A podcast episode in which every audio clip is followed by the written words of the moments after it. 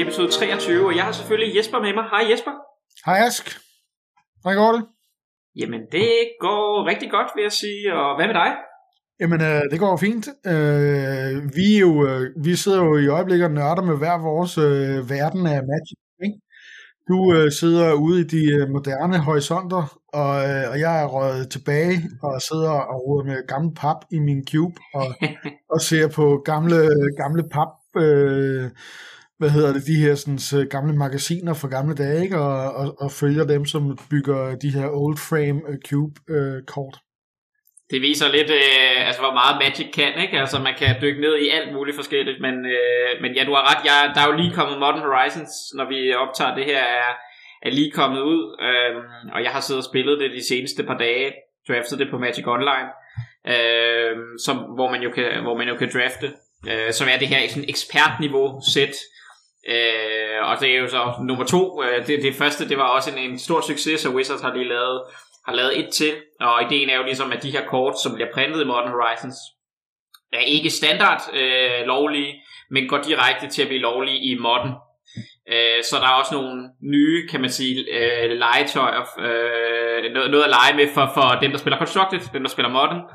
Øh, og så, så er der nogle som mig, der godt kan lide Limited, øh, et ekspertniveau Limited set, så er der også noget nyt for os. Øh, så, og så har jeg også været lidt heldig, må jeg sige. Altså, der er jo nogle af de her kort, som så, fordi der er ikke så mange, der, det er også lidt dyrt, det er ret, altså hvis man spiller, altså man kan ligesom spille på to måder, man kan spille, hvor du ved, kortene har noget, øh, noget hvor kortene er noget værd, hvor man kan sælge dem igen, og så kan man også bare spille, hvor kortene ikke går ind i en samling. Og selvfølgelig det, hvis man spiller, hvor kortene er noget værd, så er det lidt dyrere. Jeg tror, det koster 25 dollars for en draft. Øh, hvis man ikke har. Øh, men, men jeg har så åbnet nogle kort, som var, jeg åbnede et kort, der var 70, 75 dollars værd, øh, som var det mest sådan hypede kort lige nu i, øh, i, i, i modden. Sådan et drop, rødt, rødt et drop. Øh, så der tjente jeg lige 80 dollars der. Øh, så, så det var sådan, jeg har været, altså jeg har gået sådan nogenlunde i plus, men, men det er ikke, altså den måde at draft på, det er normalt ret dyrt. Øh, men jeg har så åbnet nogle ret gode kort, og heldigvis også gjort det ganske udmærket, så jeg har ligesom kunne, jeg har ikke tænkt, okay, det her kan jeg ikke tillade mig at blive ved med, fordi det er så dyrt, jeg har ligesom tænkt, okay, fint nok, jeg, jeg har bare sådan tjent på det, ikke? så, men det er super sjovt. Det er meget sjovt. At det, er jo, det, det går leder så ned i et helt andet rabbit hole, som vi ikke skal dykke ned i uh, nu, men i forhold til det der, jeg kender ikke rigtig så meget til Magic Online og hele økonomien der. Det er meget interessant. Det må vi, det må, det må vi øh, lige skrive bag øret, det, det vil jeg gerne høre, når jeg, jeg har faktisk, du må ikke sige til nogen, gået med tanker om at købe en PC, bare for at kunne få lov til at spille Magic Online. Uha, ja, det kommer ikke altså... til at ske, det kommer ikke til at ske. Jeg nægter simpelthen, når jeg tog computer, det har jeg prøvet øh, for mange gange. Og det der med, hvad ja. man har det ene sted og det andet sted, og det, det duer ud. Men helt øh, kort, altså bare så, altså, fordi at nogle af kortene typisk i et sæt, man kan ligesom spille, man kan spille, som sagt, hvor kortene går ind i en samling eller ikke, og hvis man spiller det, hvor det ikke, eller går til en samling, øh, så vil man altid, øh, hvis man er lidt mere øde, så har man en af, der er sådan nogle forskellige services, der sælger kort, Øh, og så kommer man altid lige ind, hov, er den her rare noget værd? Og, øh, og så har man måske lige kigget og ved man godt, hvad for nogle rares der er nogenlunde værd, og så åbner man en, der er sådan 70 dollars værd, eller eller andet, så man tænker bare, bare yes, men det sker kun i Modern Horizons lige nu. Normalt er sådan rares i et almindeligt sæt måske kun, så kan der være en, der er 10 eller 15 dollars værd. Og det er jo ligesom drevet af efterspørgselen på, hvor mange der spiller modden på Magic Online, som gider at bruge penge på det. Ikke? Ja. Så, øh, men, øh, men altså, jeg har jo sådan trænet lidt, fordi at øh, det, jeg laver med Modern Horizons, det er jo, at jeg prøver at se et nyt sæt, og prøve at forstå, hvad for nogle arketyper, der er i det sæt, og lære et nyt sæt at kende. Og det er jo sådan øh, lidt det, som øh, vi har snakket om, og vi også skal snakke om i dag. Det er det her, hvad, øh, hvordan går man til arketyper, altså draft-arketyper i et nyt sæt? Øhm, du har du har undret dig over, altså du har tænkt, hvad er arketyper? Og det, altså sådan, det kan godt være, at det var sådan lidt at vi ikke har snakket så meget om det, fordi jeg tænkte, Nå, det giver måske sig selv, men det gør det jo ikke rigtigt. Altså, det er med sådan, hvad vil en arketype og sådan noget. Øhm, så det er nogle af ting, øh, de ting, vi skal, vi skal snakke om i dag. Ja, altså, øh, nu, er jeg jo, nu, nu nørder jeg jo det der cube øh, design, ikke? Øh, i, i det her gamle, gamle Magic, ikke? Hvor, hvor, hvor, hvor vi nu, altså, hvor, hvor, altså du ved, det er bare et andet, fuldstændig andet game, ikke? Altså, creaturene, de er meget, meget svære, og spillene, de er meget mere, meget stærkere. Og det er noget mærkeligt noget. Helt ærligt. Virkelig noget crazy noget. Jeg så et professionelt, altså du ved, en, en dygtig cube designer her den anden dag, i, inden for den her verden, som havde taget den der The Hive med i sin cube, ikke? Altså det siger bare lidt om, hvad det er for noget mærkeligt Magic, man spiller. Men tit, dem er også ham, du linkede til i vores gruppe her, som uh, han, jeg var inde og se hans uh, Twitch-stream, hvor han kom med den her nye cube, han har lavet med de her gamle kort, som alle sammen var under en dollar eller to dollar. For det er jo for at få den her 90'er feeling, skoletids øh, magic ting tilbage, ikke? Og det, er, og det er jo primært bare for sjov, og for at have noget underligt janky, mærkelige, mystiske effekter, og man har jo sikkert glemt halvdelen af dem, fordi de får mærkelige counter, så man skal gøre alle mulige mærkelige halvøjs, ikke? Øh, men i den sammenhæng har jeg også støttet på, at folk lige taler om, når man skal designe din cube, jamen så skal man ligesom tænke, hvad for nogle arketyper kan de forskellige øh, farver drafte, og så kommer der en masse ting, som ligesom går hen over hovedet på mig, fordi det forstår jeg ikke, hvad Og så, så som, øh, som vi lige snakker om her inden, så har jeg fundet ud af, okay, der er måske noget, altså jeg, jeg, jeg forstår øh, omkring sort for eksempel, ikke, så er der typisk en arketype, som hedder Reanimate, har jeg sådan hørt øh, flere gange nævnt, ikke? Øh, og nogle andre ting også, men, men jeg forstår det jo ikke rigtigt. Så, så, så når jeg skal, plus at alt det her med de her navne, altså Iset og Golgari og Demir og alt det der, det aner ikke, hvad for noget. Det, det eksisterede ikke dengang, jeg spillede Magic.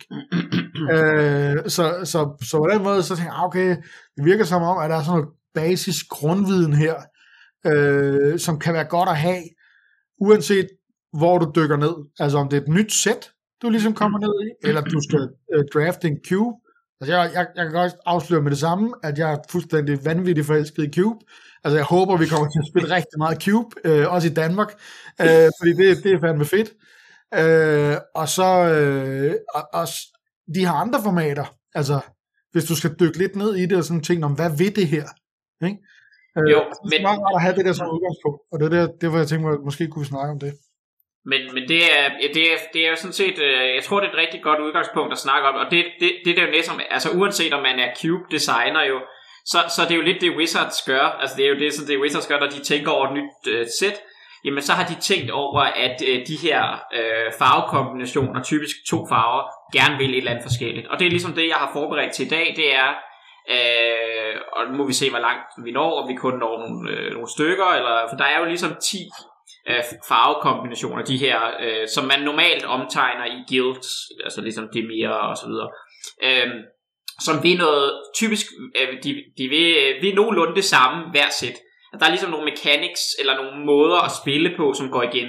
Nogle gange ændrer det sig, men man kan, øh, jeg, jeg tror, du er helt ret i forhold til at sige, øh, man, man, kan, man kan opnå en større forståelse ved lige at tale om det. Nu har jeg, jeg har vist nogle forskellige kort, som vi kommer til at gå igennem, som ligesom kan se sammenhængende, eller simpelthen se de gennemgående træk. Og så kan vi prøve at diskutere eller snakke om, hvordan, hvad, jeg, hvad jeg typisk, når jeg ser, uden at have set et nyt sæt, for eksempel, det er jo det, jeg laver i Modern Horizons lige nu, øh, så, så kan man sige, okay, men jeg regner med, at rød-grøn vil det her, fordi det er det, rød-grøn normalt vil, og jeg kan se, der er sådan nogle her effekter. Øh, så så det, det er jo lige netop det der med, at man sådan prøver at bruge sin forforståelse til at ikke skulle, altså bedre kunne overskue den store mængde information, man får, når man står for et nyt sæt, at man så ligesom kondenserer det lidt og siger, okay, nå, jeg ved, at rød-grøn gerne vil cirka det her, og vil gerne have lidt af det her og lidt af det her. Ikke? Så, øhm, altså når man skal yes. draft, ikke, når du bliver stillet over for noget nyt, særligt, altså både in person, øh, men også på, hvad hedder det, traditional, eller nej, almindelig draft, ikke? altså hvor det er på tid. Ja. Øh, hvor, hvor du, hvis du dykker ned i en ny mængde kort, altså fordi der, der var også lige været cube, eller det ved ikke, det er der stadigvæk lige nu, på arenaen, ikke? Jo. Øh, og der er sådan noget, der har du ikke tid til, du, du, kan ikke, du kan ikke forudstudere noget. Det, det findes ikke, vel? Altså, fordi hvis du laver, hvis du dykker ned i nogen folks cube, du ved, du, kommer til en eller anden kon, og jeg skal spille cube, ja, ja, det kan vi godt. Du aner ikke, hvad for nogle kort, der er i den cube. Øh, ligesom hvis du, hvis du har de her cubes øh, online, selvfølgelig, du ved ikke, om det, det er de samme cubes, der bliver åbnet igen og igen, så kan man selvfølgelig øh, læse op på det. Men stadigvæk det der, så tror jeg bare, det er fedt, øh, som så du ikke nødvendigvis behøver som minutiøst læse, og hvad gør det her kort, men du bare ved, nå ja, okay, jeg skal bare lige tjekke, er vi i den her retning, eller er vi i den her retning, og så, øh, så kan man lave sit pick, ikke? Jo, og man kan sige, jeg tror, at for eksempel, du kan gå ind og slå listen til Arena Cube op, så du vil i princippet kunne se, hvilke kort der var, men så skal du sidde og læse 500 kort eller 600 kort igennem eller andet. Ja. Men det er også bare for at sige, det er måske bare lige en disclaimer, altså det jeg har taget hen af kort, det er jo ligesom draft-arketyperne i et, et typisk limited set, der går ind i standard. Altså et, en draft-arketype, som man vil se i en cube, altså hvis det er sådan en klassisk cube, altså vintage cube, der har man lidt nogle andre øh, sådan klassiske arketyper.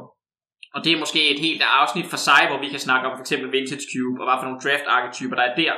Men de draft-arketyper, jeg har taget med i dag, det er ligesom, hvad skal man sige, når vi når et klassisk limited set, et klassisk set, som man drafter, som kommer ud, øh, 250 nye kort, så er det oftest de her, øh, kan man sige, mechanics og ting, som de forskellige farvekombinationer gerne vil. Jeps. Skal vi dykke ned i det? Ja, det synes jeg. Så øh, deler jeg lige min skærm. Du har lavet en, øh, en fin øh, PowerPoint. Ja, vi gør det lidt omvendt i dag, fordi så øh, har du også bedre mulighed for at læse kortene. Øh, jeg ved godt, hvad der står på kortene. Øh, så... Øh, kan du se det hele der? Det kan jeg. Det er bare perfekt starter med et screenshot her, hvor der står arketyper. Yes. Og altså hvis man skal sige, det første man ligesom bare helt over, altså der er nogen der vil sige arketyper, det er også bare det der med, at det kan forstås som agro, midrange, kontrol og combo, altså ligesom de her forskellige ting, som decks kan være. Og det er ikke så meget det, vi snakker om, når vi siger sådan, hvilken arketype er det her. Altså, når jeg siger arketyper, så mener jeg, eller det vi, det, det vi snakker om i dag, det er draft-arketyper. Altså når man siger øh, jamen, øh, rød, grøn eller arketype, hvad er det for forskellige arketyper, der er i Strixhaven for eksempel? Så mener jeg, hvad vil øh, rød, grøn, eller undskyld, øh, rød, hvid, for eksempel Lawhold, øh, hvad, hvad vil de gerne, hvad vil, hvad vil den arketype gerne gøre? Hvad er dens plan i Strixhaven for eksempel? Så jeg, jeg vil definere det som en eller anden strategi, som en farvekombination forsøger at udføre. Altså, og så er det oftest to farver. Ja. Det vil sådan det vil typisk være det, når vi snakker draft-arketyper, at vi kigger på to farver, øh, som gerne vil et eller andet. Øh, men det kan også godt være, det der, der fordi at, altså, når jeg tænker, altså jeg, jeg er med på, okay, aggro, midrange, kontrol og combo, det, det altså u, uanset om det er rigtigt eller forkert, så det forstår jeg som, som sådan helt overordnet dæktyper, ikke? Øh, og, og det er ikke fordi, vi skal gå ind i diskussioner om, hvad der er rigtigt og forkert der, men det var sådan, for min forståelse af det, ikke? At, okay, det forstår jeg. Og så har netop det, som du siger, okay, så er der nogle farvekombinationer. Men, men, øh, men er det specifikt for draft-arketyper? Fordi at du kan vel også, altså de der, hvis du spiller standard, så vil, så vil de her jo decks, de vil jo ville det samme, men så har du måske bare flere af kortene, eller hvad ved jeg, ikke? Altså, men hvis du spiller sort og rød, øh, whatever klassisk øh, sort og rød øh, combo, der nu er, øh, så er det vel det samme i øh, standard. Øh, som der vil nok være nogle ting, der går igen, men jeg, altså ofte er constructed decks jo bygget rundt om nogle særlige kort, altså eller nogle, nogle mere kraftfulde kort. Altså, okay. og, øhm, og, og har en eller anden, altså man kan sige, en arketype, eller hvad skal man sige, for, når vi, når vi kigger på, hvad, hvad de gerne vil, så er det jo sådan set bare en anden, en anden måde at sige på, hvad er dens gameplan? Altså ja. arketyperne hjælper med den gameplan. Og når vi kigger i Constructed, så, øh, så jo, der vil nok være nogle, nogle ting, som går igen selvfølgelig. Det er jo de samme farver. Men, øh, men gameplansene kan være anderledes, fordi de er bygget rundt om nogle mere stærke kort, nogle specielle kort, som har en eller anden særlig gameplan. Okay. Så jeg, jeg, vil, jeg, vil, jeg vil sige, det er lidt svært at overføre det her med, når vi kigger på, hvad vi farverne Øh, det er lidt svært at overføre på øh, Constructed, fordi at vi kommer ud i, at der er nogle mere specifikke gameplans, der ofte er bygget rundt om nogle rares for eksempel, øh, som man ikke kan på samme måde i Limited jo. Øh, men man kan til gengæld, øh, men der er, der er ligesom, der er gameplansene bygget rundt om nogle, nogle mechanics, der går igen, eller nogle, nogle temaer, der går igen. Øh, så, så jeg vil ofte sige, at når vi snakker arketyper, øh, så, så, så mener vi draft arketyper altså inden for et limited set. Okay. Øhm, ja.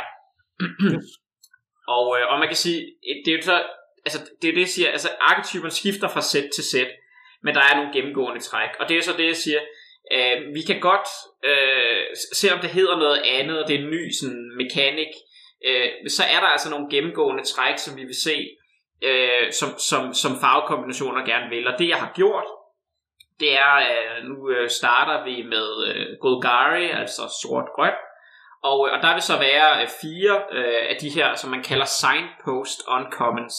Øh, og en sign, altså det er ligesom for at sige, der er en uncommon for eksempel for rød-grøn i sådan et klassisk limited set. Og den fortæller et eller andet om, hvad vil den her arketype? Altså hvad er den, hvad kunne en gameplan være? Øhm, skift. Og det, hvad siger du? Skal jeg skifte? Ja, det kan du godt. Øhm, øh, nu når vi er, er ved det. Men det er ligesom for at sige, øh, hvad, hvad kunne gameplan være? Så jeg har taget fire af de her øh, uncommon øh, skal man sige, signpost uncommons med. Og så på næste slide, så vil det så være fire commons, øh, også fra nyere sæt, som, jeg, som når jeg tænker på den her arketype, eller de her, den her farvekombination, hvad vil den så typisk gerne? Hvis jeg bare, altså, jeg har bare lavet en, øh, en søgning på røde, eller hvad det hedder, grønne og sorte kort, og så, og så taget nogle comments med. Så først kommer nogle uncomments, så kommer der comments. Og det, det har jeg sådan set gjort for alle 10, og nu må vi se, hvor meget vi når. Yes. Øhm, men, øh, men det første er jo så sådan ligesom sort-grøn. Altså vi er nødt til at, til at starte med at finde ud af, altså det der, de der navne der, Golgari og hvad ved jeg, alt det der, ja. det, er sådan, det, det fandtes altså ikke dengang jeg spillede Magic i 90'erne. Hvor kommer det fra? Altså det kommer fra Guilds of Ravnica, altså den måde at tænke på. Øh, og jeg kan ikke huske, hvornår det...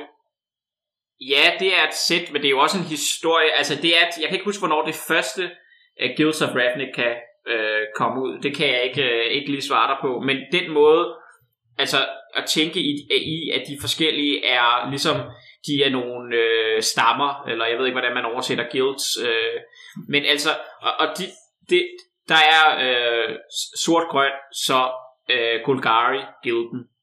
Uh, og, ja, øh, har jeg set det omtalt som uh, Allied Colors og Enemy Colors. Og det er yes. noget med et eller andet jul i forhold til, hvor de lægger i forhold til hinanden og sådan noget. Ja, ja, men hvis du kigger på, uh, altså vi, det var også det, vi snakkede om uh, i, i, da vi går ind i, uh, i Strixhaven, ikke? Altså, uh, i Strixhaven, der er vi Øh, nu skal jeg lige tænke mig om her. Men et, hvad det hedder, nu vil jeg bare lige være helt sikker, for jeg skal, inden jeg siger noget, der er forkert. Men, øh, ja, Allied Color, altså hvis du kigger på bagsiden af din Magic Core, så dem, der er allieret, det er dem, der er ved siden af hinanden. Ja. Øh, så, så, så for eksempel øh, hvid og blå, eller blå og sort osv. Dem, der er ved siden af hinanden på et Magic kort, på bagsiden ja. af et Magic kort, de er allierede. Øh, så det er Allied Color Pairs. Og det vi har at gøre med i, øh, i Strixhaven, det er fjendtlige farver, eller enemy color pairs, fordi de er over for hinanden. Ja. Øhm, så så sort-grøn er en fjendtlig farve. Eller de fjendtlige color pairs. Enemy color pairs. Det er lidt sort, ikke? Hvis man ikke lige... Øh, altså, ja, ja. Men det er jo sådan noget Magic-sprog, ikke? Det er jo sådan noget ja. Magic-sprog, som gør det ekstra svært. Men det er også derfor, jeg lige skulle være helt... Men jeg, jeg, altså, jeg ved, ved med mig selv, at øh, altså, man skal sige, de farver, vi har nu i Strixhaven, er enemy color pairs. Øh, ja. Og det er dem, som er over for hinanden på et Magic-kort. Og så har du så nogle sets, altså det er så nogle, nogle sets har ligesom alle 10 farvekombinationer, alle 10 guilds, og nogen har så kun, for eksempel som Strixhaven, kun enemy color pairs. Yes. Øh, ja, så den, den fik vi lige af vejen, øh, men, men det er jo rigtigt, det er, det er, ikke, det er ikke intuitivt, det er det helt sikkert ikke. Øh, og jeg, jeg, der er jo masser af historie, tror jeg, det er igen, så noget, altså jeg er jo meget interesseret i, øh, kan man sige, gameplay og det strategiske element at vinde, og jeg er måske ikke, jeg går ikke super meget op i sådan Magics sådan, historie og lore og sådan noget. Du ved, nogle gange så kan jeg jo ikke engang huske præcis, hvad der er på billederne. Jeg kan bare sådan genkende dem, ikke? Fordi ja. det er der, jeg, jeg går op i, hvad der altså, du ved, jeg, det er noget andet ting, jeg går op i, ikke? Så, så, øh, så jeg nogle gange, så, så det betyder ikke så meget for mig, hvor det kommer fra. Men jeg ved, at det er det der Guilds of Ravnica, som de, hvor de forskellige guilds er. Og, øh, og jeg startede for eksempel også i et guild set, hvor man kun kunne øh, drafte, øh, kan man sige, det ene, de ene, de fem. Øh, først, øh, det var så de allierede, og så kom sættet efter, hvor man så kunne øh, drafte de, øh, de fjendtlige. Okay. Øh, men, men, øh, men ja, så, øh, men her har jeg taget, kan man sige, jeg har, jeg har skrevet nogle, kan man sige, jeg har skrevet tre ting for hver, tror jeg. Men jeg har skrevet tre ting, som jeg sådan synes er nogle mechanics, der ligesom går igen, eller nogle ting, der går igen. Og så har jeg taget fire sådan signpost on comments med øh, fra nogle af de seneste sæt. Øh, og det er meget sådan noget med, øh, ja, ofte er det sådan noget med graveyard recursion på en eller anden måde, altså har et eller andet med noget med graveyarden. Altså jeg, det, det, det behøver ikke at være det sted for noget tilbage, men et eller andet værdi på en eller anden måde med graveyarden. Det vil ofte ja, være sådan noget. Ja. Ja. Øhm, og, og det, det skal måske starte med at sige, altså der er, mange, der er nogle af de her ting, som vil gå igen. Altså der er nogle af de her ting, der vil være overlappende. Og det er jo ikke tilfældigt, øh, fordi at det, det gør jo nogle gange, at det kan så være godt at spille øh, rød-grøn sammen med et hvidt kort, som passer ind i øh, hvid-sort, som måske også har et reanimator-tema, eller et eller andet. Altså, ja. så der, det er ikke sådan, at, øh, at de her mechanics ikke er, eller sådan, er udelukkende for øh, sort-grøn. Det er bare, oftest vil det være noget, man ser, eller typisk vil det være noget, man ser også i sort-grøn. Yes. Øhm, og, øh, og så vil det være sådan noget med, med life gain på en eller anden måde. Øh, altså det kan fx være Dina der, øh, eller, eller et eller andet, som gør, at man får øh, hvad skal man sige, får liv, eller modstander mister liv, når man får liv, eller sådan noget. Øh, og så meget ofte sådan noget sacrifice for værdi. Altså du kan også se nogle af de der, øh, enchant, for eksempel den der enchantment fra M20, Moldavine Reclamation. Når der er creature, der dør, så får du et liv og trækker et kort, ikke? Så der vil du jo sådan set gerne have din creatures trader, eller hvis du har nogle ting, du kan sacrifice, så, så trækker du kort og får liv. Og det samme med den der hjemme 21, øh, som er en 5-4 for 5, og øh, når det er dit endstep, hvis et creature er død den her tur, så trækker du et kort. Det er jo også sådan et kort, der gerne vil have, at du enten kan sacrifice ting, men et, eller også bare trade og er aggressiv, ikke? Øhm, så der er nogle ting, sådan, som, som jeg tænker, sådan, det er typisk det, der går ikke. Altså, men du kan jo også, det er jo også det, der er sådan lidt svært, fordi så kan du også have sådan et kort, det er grund til at også tage med, det der Harold King og Skemfar fra, øh, fra øh, hvad skal man sige, fra, øh, fra Coldheim, som bare kommer ind, og så er, han, så er grøn øh, sort noget med elver. Og det har de jo så valgt at gøre i det sæt, ikke? Øh, så, så man kan sige, øh, men der er så typisk noget med, at man har mange flere elver, og så kan det, er det meget godt at sådan have små elver, som man så kan sacrifice, og øh, altså, øh, måske få værdi for. Øh, så, øh, ja, så var men, der men, noget med uh, Death Touch og Poison Counter, og så altså noget lige pludselig. Jo, det var der en enkelt, der havde uh, poison counters. Men jeg vil sige... mange af dem med, med hele den der death touch mekanik. Ja, der er også ofte, altså sort, jeg vil sige, sort har ofte, og måske også grøn. Det er begge, det er rigtigt. Altså, hvor det, man ser ofte death touch i sort og grøn også. Øh, det, er, det er rigtigt. øh, så, men man kan sige, det var bare et eksempel på nogle, altså hvis du kigger på de her uncommons, som er, der, er deres signpost on comments. Altså i, øh, i M20 og M21 er der kun én uncommon for Golgari. Så hvis du kigger på de her to, og typisk er core sets, som man, altså M20 og M21, det er mere et lavere power level, hvor man virkelig kan ligge mere i de her signpost on comments.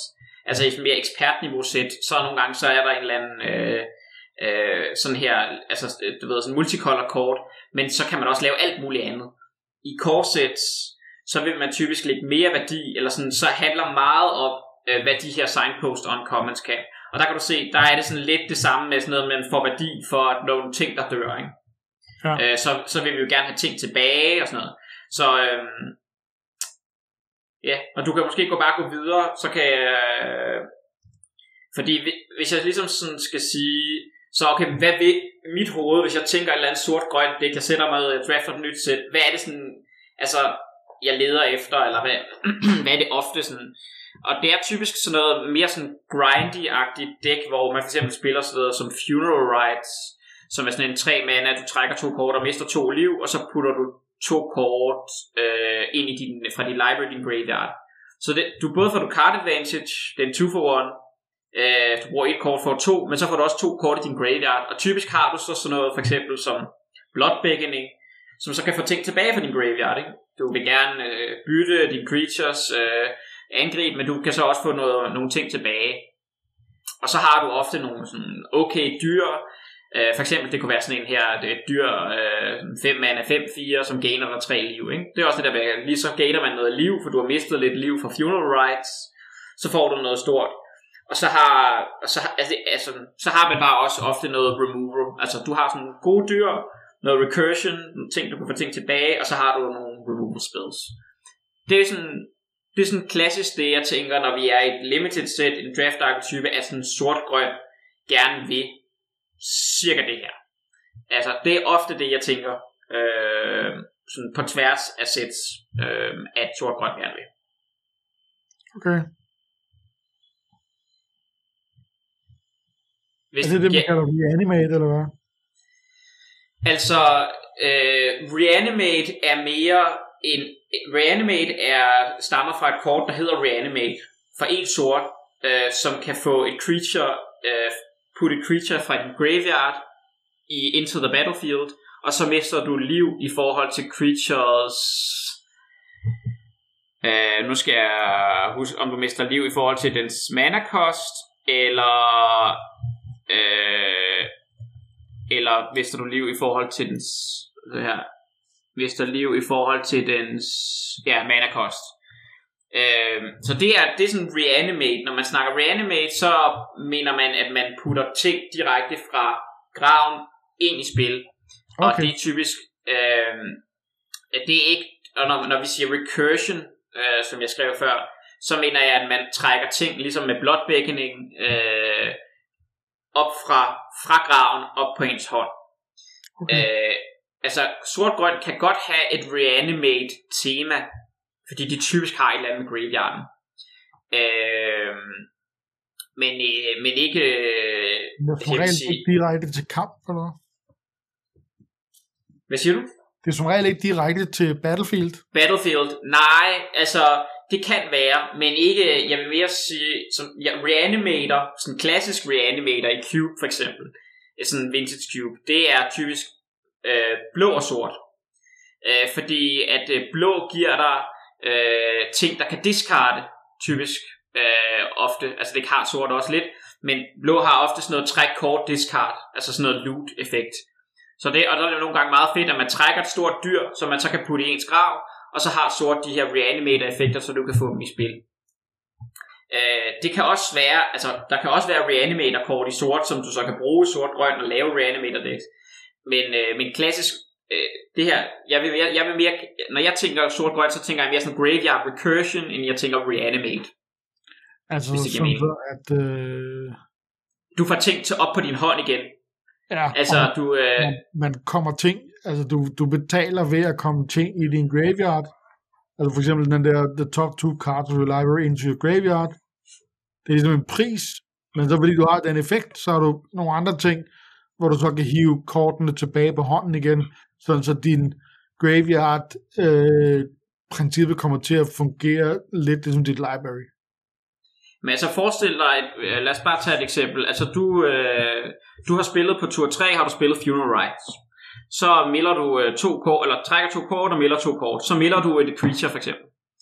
Øh, så på tur 5, så spiller du den her Turn Timber setting, som er en 5-4. Så bytter du med modstanderens creature.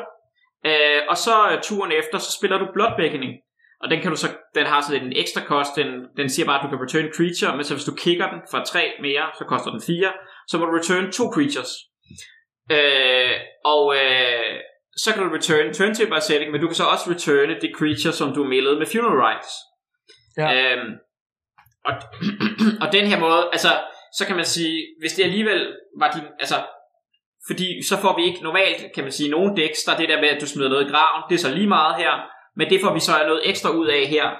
Øh, det kan man typisk bruge på en eller anden måde i et sort-grønt dæk.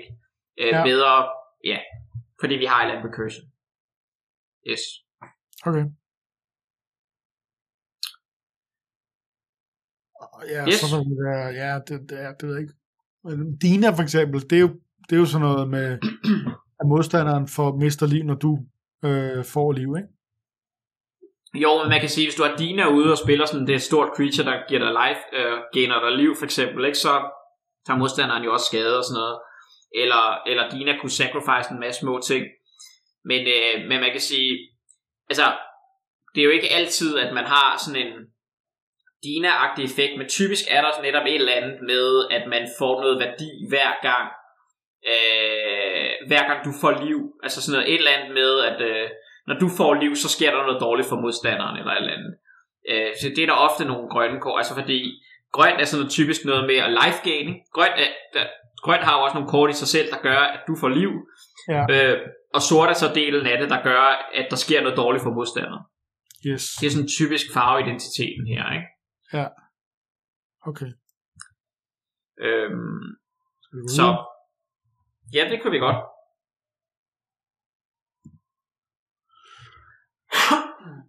Simic. Blå og grøn. Yes.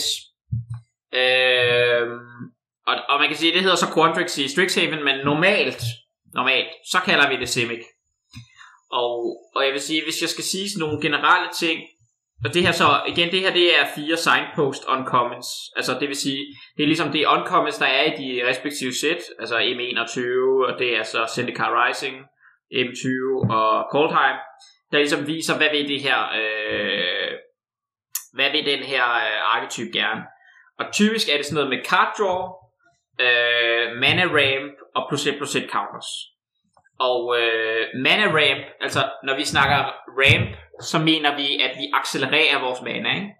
Ja. Og det er for eksempel det, som øh, de to kort i midten der gør, altså Lord Mages Familiar er jo bare en 2-4 for 3, og så kan du kan den tabe for mana. Så det er sådan lidt en mana dog, ikke? Så det hjælper os med at få mere mana. Og det samme, øh, den der Risen Reef, øh, det var så et sæt M20, hvor der var en masse om elementals. Det var et 1-1 elemental for 3, og så gør den, at hver gang den kommer i spil, eller en anden elemental kommer i spil, så må man kigge på øverste kort af sit library, og hvis det er et land, så må man putte det i spil. Øh, og ellers så trækker man et kort. Så man kan sige, det, det hjælper dig også bare, hvis du har lande, så ramper det dig også. Altså fordi du får flere lande i spil, ikke? hvis du spiller et elemental. Så, så det gennemgående tema er typisk sådan noget med, øh, med ramp, og så med, kan man sige, for at ramp virker, for at vi, når vi accelererer ud, så skal vi også have et eller andet at kaste, vi skal ramme vores land drops, og vi skal gerne øh, ramme vores store spædes. Og hvordan gør vi det? Det gør vi ved at trække en kort. Og det er for eksempel, det er den der law scale quarter. Øh, den gør så ikke, kan man sige, den hjælper os ikke med at trække kort, men den bliver bare større og større, hver gang vi trækker kort. Det er også sådan noget typisk Simic gør, altså de vokser øh, med noget med counters. Øh, så det er sådan en typisk kort, som, ja, den bliver bare, det er en trussel, der bare bliver større og større og større, jo flere kort vi trækker. Og hvis du så har instant speed card drawing, så kan du lige pludselig give den to counters, eller tre counters instant speed, eller sådan noget. Så kan det blive en rigtig stor trussel. Ja, så Øh, efter din Risen Reef, øh, så, så trigger Law Scale Coddle. Coddle. Ja, det tror jeg ikke, fordi at, øh, den er netop ikke worded, uh, Risen Reef, sådan, så du trækker et kort. Øh, den, der, Ah. putter du det, der putter du det ind i din hånd, eller putter det i spil, så der trækker du ikke et kort, teknisk set. Fordi du, Så- står, look at the top card. Og ikke Og så må, ja, og så må du putte det i spiltabet, eller du må putte det i din hånd, hvis, det ikke, øh, hvis du ikke putter det i spil. Så der trækker du ikke et kort. Øh, Så de, de, de, altså de her kort hører ikke nødvendigvis sammen. Altså det er mere for at sige, Nå. med et fællestrækkende af dem ved, at de gerne vil nogenlunde det samme. Og man kan sige, igen, så kan du også have et eller andet ligesom Coldheim, hvor du ligesom siger, okay, men grøn blå er snow. Og så er det her så et kort, sådan signpost uncommon, der gerne vil et eller andet med at kopiere, kan kopiere andre ting, og så får den så også nogle counters. Det er meget grønt blå-agtigt, at man så får counters, ikke? Okay. Øhm, og så hvis du kigger på commonsne, altså det er ligesom igen, jeg har bare sådan lavet en søgning på de seneste, det ved jeg ikke, 6-7 sets agtige og så bare kigge på nogle grønt-blå kort. Og den måde jeg ofte tænker, altså grønt-blåt dæk på, det er sådan, de har typisk nogle små mana creatures agtige det kunne være sådan en her Elysian Carotid, der kan tabe og adde en, en, en mana en eller anden color. Typisk er blå grøn også okay til at splashe ting, øh, netop fordi de har sådan nogle mana dogs, der nogle gange kan tage for flere farver. øh, som hjælper dig med at rampe? Og det, det kunne også være sådan et spil som Field Trip, øh, som vi har i Strixhaven nu, som ligesom kan lede efter en, en forest eller et eller andet land og putte det i spil. Det ramper os altså også, ikke? så kommer vi en tur foran. Og så ramper det typisk ud i et eller andet stort dyr, som stabiliserer os på en eller anden måde. Og det, der kunne det så være for eksempel den her Honey Mammoth. Øh, den har vi også, vi har også set den i øh, det forrige sæt i Coldheim, øh, som jeg ikke engang kan huske, hvad den hedder nu. Men det, det, var, det er præcis det samme kort. Det hedder bare noget andet. Altså en 6-6 øh, for, for 6, og så den kommer i spil, så gainer du 4 liv. Det er typisk kort sådan, bam, øh, det kan godt være, at vi lige brugt vores tidlige ture på at ikke lave så meget ved bordet, fordi vi rampede eller sådan, vi pressede ikke modstander, men lige pludselig så smider du et kæmpe dyr, og så gainer du måske noget liv, og så stabiliserer du, ikke? Er det ikke øh, det, der Worm, eller hvad den hedder, Snake, et eller andet løjse fra... Jo, øh, øh, ja, men jeg kan ikke engang huske, hvad den hedder, det er lidt... Øh, øh, men det er den der, det er den der ord. Øh, ja. Jeg tror, jeg kan huske billedet af den, ikke? Sådan en stor lysebrun ting, der er fjeset åben lige ud mod... Øh... Ja, den er, den er lidt sur. Ja. Øh, jamen, jeg er ved at slå det op her. Øh, Worm. Nå, det kan jeg ikke huske, hvad den hedder. Irriterende. Nå, men altså, og så vil man typisk, altså, når du ligesom har brugt din tidlige ture og din kort på at rampe ud i noget andet, så den måde, du så finder flere ting, det er typisk så, at du har et eller andet card draw. Altså, det, det er ligesom den måde, tingene hænger sammen på. Det er, at du kan ramme ja. dine land drops, men også finde nye trusler. Øh, fordi du nu har brugt, du har sikkert investeret nogle kort i at accelerere din mana og komme foran på på tempo, og den hedder Ramidus Lindworm. Ja. Øh, så du har brugt noget, øh, noget, noget, nogle kort, du har brugt noget kort på at komme foran på tempo, altså på mana, øh, og, spillet, og så har du lige pludselig måske spillet en stor trussel, og så har du ikke så mange kort tilbage i hånden, og så bruger du typisk fedt og noget card draw til at kunne trække nogle flere trusler. Øh, og card draw hænger også meget godt sammen, hvis det er midgamet, hvor vi skal hjælpe os med at ramme vores landjobs eller finde øh, vores trussel. Så det er sådan, når jeg går ind i et nyt, altså det er ofte det, at grønt blå gerne vil, det er sådan noget med, ja, trække en masse kort, øh, spille nogle store dyr, øh, få nogle counters. Altså, øh, det, det, det, det er oftest. Okay. Ja, det giver meget god mening. Så yes. uh, is it? Så har vi is it, ja. Yes.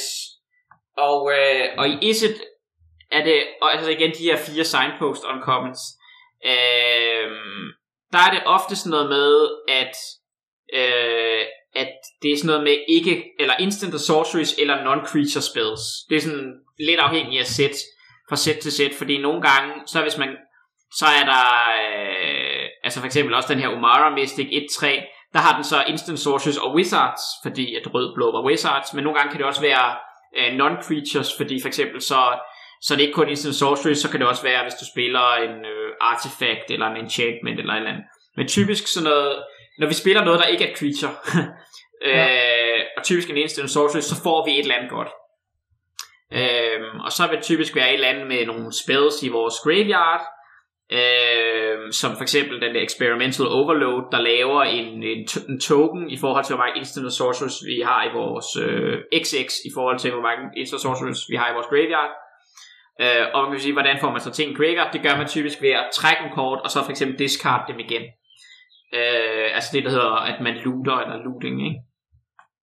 Øh, eller så kan man også sige, der er måske også noget med kopiere spells. Det er jo for eksempel det, Ruth der gør i, øh, i Strixhaven, ikke? Men, men det er jo typisk spells, eller spells matter, er der også nogen, der kalder det, øh, i Isset, når vi snakker rød-blå. Det, det er ofte det gennemgående tema, at vi øh, spiller nogle øh, trusler, som øh, er gode med instants og sorceries eller non-creatures, som bliver buffet af dem. Øh, og så spiller vi nogle instants så sorceries, og øh, ja, det, det, det er sådan rimelig straightforward, men det er typisk et dæk, som måske ikke har lige så mange creatures øh, i sit dæk, som, øh, som de to andre, øh, øh, vi lige har set øh, fordi at de har brug for en masse spells i deres dæk, for ellers virker deres sådan, trusler, for eksempel Omara Mystic, eller, eller andre ting, altså det virker ikke, eller Experimental Overload for eksempel, du kan ikke have, du kan ikke have et dæk med 19 creatures og Experimental Overload, vel? fordi så laver du, så, så den øh, token du laver alt for lille. Ja. Så der bliver du nødt til at have øh, en hel del instant og sorceries. Og bare lige for at få terminologien øh, sådan, øh, hammer på plads, altså looting, det er typisk en betegnelse, når du skal trække et kort og discard et kort. Er det sådan? Ja, loot, det er, at man trækker kort og discarder kort. Og det er det modsatte af rummage, som er, når du øh, discarder et kort for at trække et kort. Og loot er federe end rummage. Loot er som udgangspunkt bedre end rummage, ja. Der får du lov til at vælge, hvad for et kort du smider væk. Yes. Og rummage, så skal du smide et kort væk, og så aner ikke, hvad du får. Ja, yes. Præcis. Uh, og rummage er typisk mere sådan en aggressiv uh, mekanik, som nogle røde decks får. Altså for eksempel, uh, ja, altså sådan, så kan du rummage uh, lande væk, eller sådan noget, men typisk hvis man angriber, eller skal man rummage. Og altså looting tænker jeg mere på som en blå mekanik. Altså, øh, fordi det kommer fra Merfolk Looter, som er sådan en creature, der kan tabe, og så trækker du kort og discarder. Det er derfor, det hedder looting, fordi den kommer fra yes. Merfolk Looter. Ja, okay. Yes.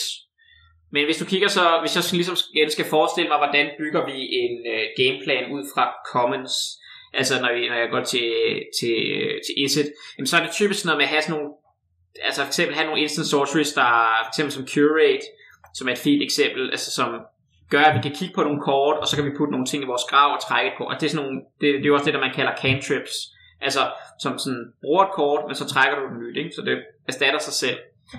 Øhm, og så får vi nogle kort i graven. Det kan jo være, øh, og bare spiller et kort, fordi det trigger vores andre ting. Og så har det typisk noget, altså rød er jo removal spells, øh, så ofte har man nogle gode øh, burn removal spells, så man kan skyde modstanderens creatures og bruge nogle flere instant sorceries. Og så har man nogle trusler, altså enten så har man nogle, øh, nogle uncommons, men ellers har man også sådan noget som Spellgorger Weird for eksempel, som bliver, hver gang du kaster en non-creature spell, så får den plus 1 plus 1, ikke? Sådan typisk, altså det er en 2-2 for 3, så den er ikke sådan helt god nok i sig selv, men, øh, men, øh, men når du laver den i dæk, der har super mange instanser, hvis du kaster det, og kaster Curate, så trækker du en ny spil jo, altså, så, så, så bliver den bare større og større. Så det er typisk øh, sådan nogle Altså det er den gameplan, jeg forestiller mig, at vi kaster nogle øh, uh, spells, så kaster vi en eller anden trussel, øh, som typisk bliver større end nogle spells, og så har vi måske, altså det kunne være en flyer eller et eller andet på toppen, øh, også bare for at komme igennem til sidst. Øh, så det er sådan ofte den måde, jeg tænker, at Iset uh, spiller ud. Ikke? Altså det er spell heavy, mindre creatures end normalt, men vi har typisk nogle removal spells, og uh, ja, måske nogle sådan cantrip-agtige ting, der gør, at vi kan trigger vores spells matter tema. Jeps. Jamen, det synes jeg egentlig også er meget klart.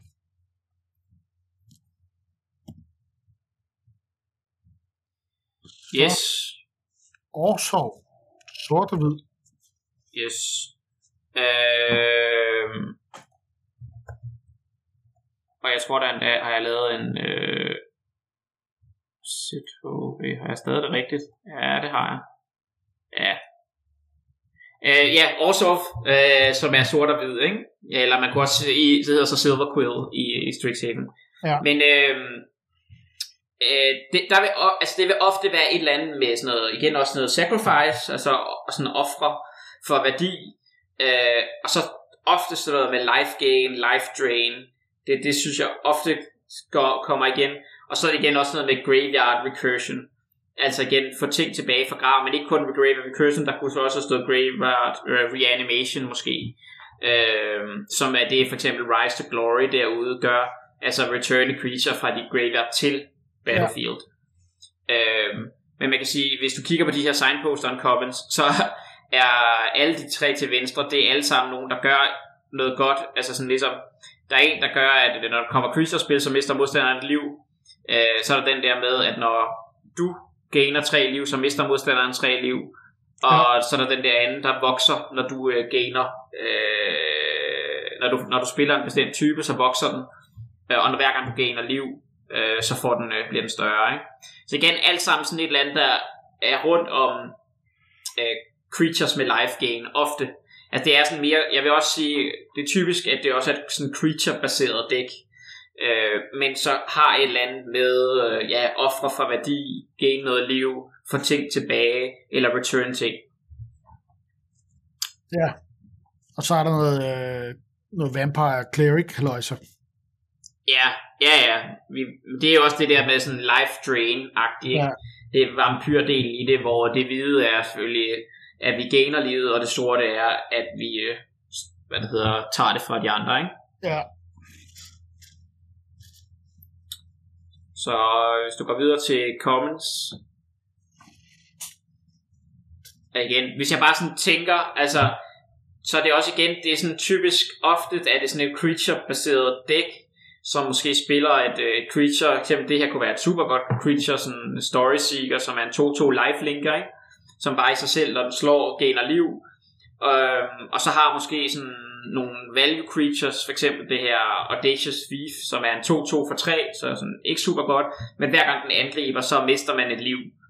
Øh, og det er jo sådan lidt opvaret af, når vi så gainer liv. Ikke? Så det kunne godt have sådan nogle value creatures, som gør, at vi trækker kort, og, øh, og, og det, at vi gainer vores liv, gør, at vi kan tillade os at spille sådan nogle effekter, der gør, at vi mister liv. Ikke? Det, det, det er sådan set bare den øh, pointe, jeg vil have frem. Øh, og så har sort jo typisk også altid øh, noget af det bedste removal, øh, så man vil ofte spille sådan nogle ja, removal spells, øh, og så vil man have have nogle trusler, og det kunne for eksempel være sådan en, en flyer som den her. Ikke? Øh, så, så det er sådan den måde, jeg tænker også på. Altså, der er noget, man bruger ligesom øh, den ressource, ens liv som ressource, fordi man ofte får lidt mere liv, så kan man tillade sig at spille nogle spils, der gør, at man mister liv, og så har man bare sådan klassisk trusler og, øh, og removal, øh, sådan mid-range-agtigt dæk, ikke? Ja. Yes. Hvis du har... Ja, det, er, altså, det giver meget mening. Øh, altså, når, når du forklarer på den måde, så synes jeg, at Nå, det virker fint nok. Så kan man, men er, det, er det ligesom bare... Øh, altså, nu ved jeg godt, der er altid regler, altså alle, der er ingen undtagelser, eller ingen regler uden undtagelser, men, men det er mere sådan, altså, du ved, det er sådan bare sort-hvid. Oftest. Eller kan man sige, når det er en måde, og det gælder jo virkelig alle de andre farver også, ikke?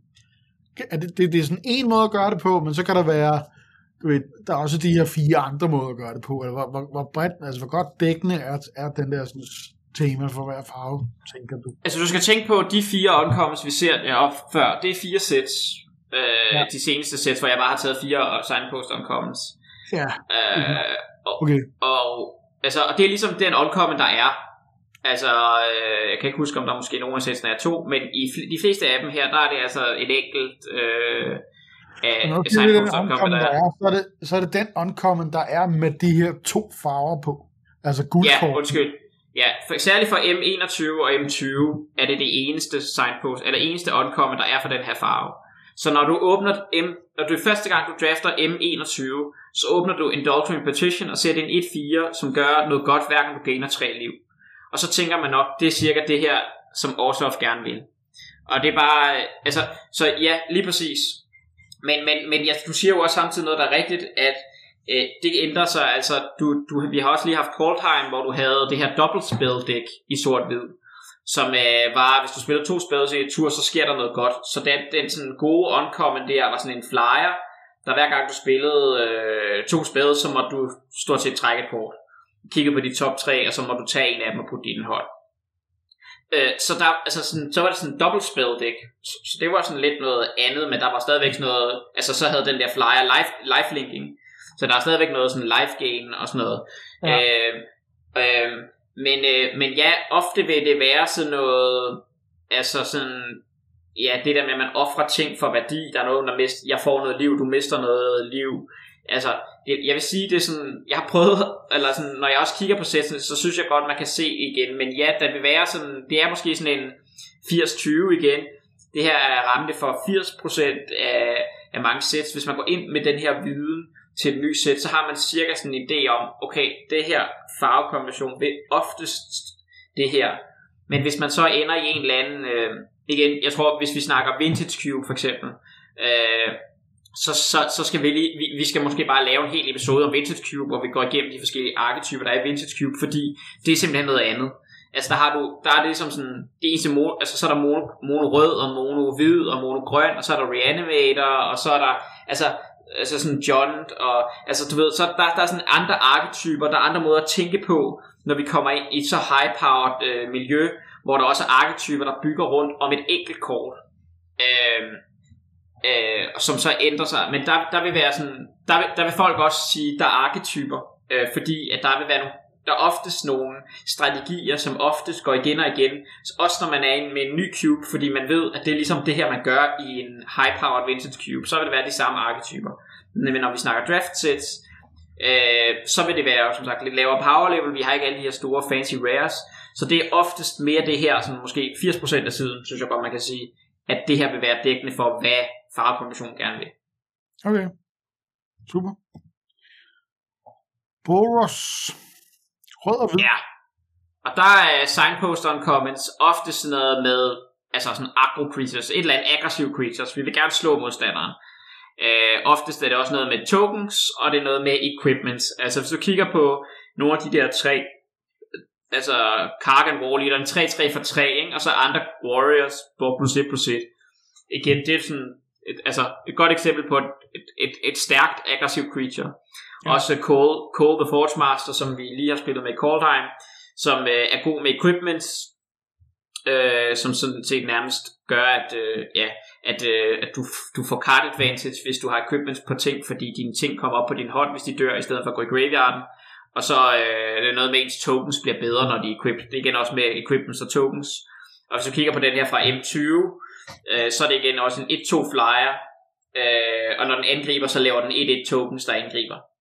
Øh, så oftest, jeg vil sige, så er Boros sådan et aggressivt rødt dæk, der gerne vil have nogle aggressive creatures, vil gerne have tokens, måske equipments, øh, lidt afhængig af sættet. Men så er det så nogle gange, så Wizards, øh, og det kunne man jo også lave en cube, så siger de, øh, det er det så ikke den her gang. Og det er det for eksempel i, med, med Lawhold i øh, Strixhaven, ikke? hvor vi har det her lidt mere sådan, hvad skal man sige, øh, late game defensive dæk deck med for eksempel ham der Contorius, hvor spirits, hvor man kan lave spirits, hvis man fjerner noget fra ens grav og sådan noget. Problemet er så, øh, det, det her er ikke det bedste dæk, altså hvis man nu, det er jo sådan en anden diskussion, men det her virker ikke super godt. Men, men det, det bryder ligesom normalt med, hvad vi tænker Boros gerne vil. Sådan et Quintorius, øh, late games, grindy, uh, hvad det hedder, rødt, hvidt dæk. Det er ikke normalt det Boros, eller det, det hedder det jo så, det hedder Lawhold. Uh, det er ikke det normalt Boros gerne vil. Okay. Men det virker også sådan lidt off. Ja, det er jo sådan ligesom de leger med, øh, hvad, hvad, hvad, hvad kan de farver normalt, ikke? Ja. Det, det, det, øh, men man kan sige, det er, det er lidt, altså sådan, det er jo off i forhold til, hvad det plejer at være, men det er også nogen, der synes, der er meget sjovt, at man, altså, man, at det er sådan lidt større rød, hvidt, hvidt dæk, øh, mere, mere sådan mid-range, end det er aggro, aggro ikke? Men der kan man sige, at lige præcis i det der billede der, der tegner sig to forskellige øh, baner, ikke? Jo, og der er, der, men man kan sige, det er så også en outlier, men det er derfor, jeg har taget den med. Ja. Øh, for ligesom at sige, Lawhold her, hvis man nu starter i Strixhaven eller sådan, altså, det er en outlier i forhold til alle andre sæt, så normalt, hvad man tænker, Boros gerne vil. Det er, øh, altså, rød-hvid plejer at være det, oftest det mest aggressive øh, dæk, ikke? Ja. Øh, ja. Men det er også uh, tit, er der, nu kan du lære mærke til den der Other Warriors get og, og så videre og så videre, ikke? Øh, jeg synes øh, også, altså, det er jo tit, lægger mærke til, at sådan noget i hvid, øh, også i rød, at de har det der med, ah, det kan sgu også godt være, det, det, det er egentlig på tværs af det hele, ikke? men det er bare fordi, så er der tit noget med Other Knights, eller Other Warriors, eller Other Soldiers, og rød har, du ved, noget med Other Dwarfs og Giants. Ja, det har, det har Dwarfs og Soldiers og Warriors og sådan noget. Ja. Øh, og, de har, og så har de ofte sådan en, man vil kalde det en, øh, øh, hvad man skal sige, øh, ja, hvad hedder det, en anthem-effekt, altså sådan en, der gør noget for hele ens hold, øh, der buffer en, hele ens hold. Det, det vil der ofte være i land i hvid, ikke? Ja. Øh, typisk, øh, hvis det både er power og toughness. Øh, så så igen, hvis, jeg, hvis du går videre til comments, altså den måde, jeg ofte tænker et rødt-hvidt dæk på, det er jo, altså nogle gange så starter rød-hvid kurve på 2-1. Det er ikke alle andre dæk, der gør det, men ofte, hvis man spiller rød-hvid, så er det lidt oftere, man spiller et drops, end man ellers gør. Øh, og så er det bare super vigtigt med to drops. Altså jeg vil altid prioritere to drops super højt i et øh, rødt-hvidt øh, dæk. øh, akku-dæk, fordi det, det, det er ligesom, hvis man ikke har to drops og er aggressiv, øh, så falder dækket sammen. Så man skal have en god masse af to drops. Altså, jeg vil gerne have øh, 5, 6 plus øh, om det omkring øh, to drops, så man konsistent kan kaste to drop på 2-2.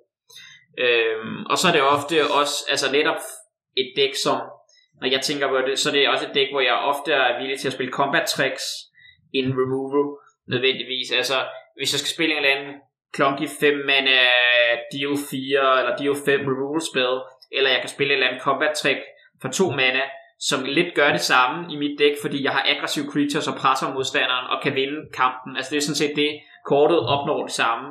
Enten så fjerner det creature med removal spillen, eller også fjerner det creature, fordi jeg vinder kampen med at bruge et combat trick. Så ofte vil jeg også kigge på et kom- og have combat tricks med. Uh, og så skal man så have en eller anden måde, uh, hvor, på en eller anden måde, hvor man vinder. Det kan man flyer, men det kan også være sådan en her effekt, som oftest uh, er sådan en effekt, man ser i uh, brugt i et rødt-hvidt dæk, som jeg mener hedder, jeg mener den hedder, en, altså man kalder det en falter-effekt, tror jeg, uh, som er, som for eksempel er det her med rap, rap in flames, rap, rap, rap in flames, rap in flames, som gør, at uh, modstanderens creatures ikke kan blokke, altså grundlæggende. Øh, så det der med, sådan, du spiller 2 drop, 3 drop, 4 drop, øh, så, har han, så har han smidt to creatures ud, eller eller andet, så siger du, øh, eller så kan du faktisk takke tre ting, så siger du, den og den og den kan ikke blokke. Ikke? Og ja. så kan du lige pludselig slå med alle dine ting. Øh, det, det, er sådan, det er sådan det hjem, jeg har, jeg tænker øh, til sådan et kort.